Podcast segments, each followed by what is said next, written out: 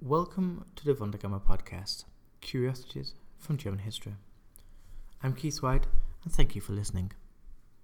A Wunderkammer is a cabinet of curiosities, and in each episode we'll delve into the history books and look at a different person, thing, place, or event completely forgotten to history. This is a short introduction episode in order to get the podcast up and running online. In future episodes, we'll be looking at an army of giants in Prussia, the girl who fell from an aeroplane, the man who lived on coconuts, pigeons taking photographs, and a prince who built a volcano. Please subscribe. Visit our website at wunderkammerpodcast.com for more information, show notes, and blog posts. If you wish to email us, please don't hesitate in sending a message to wunderkammerpodcast at gmail.com.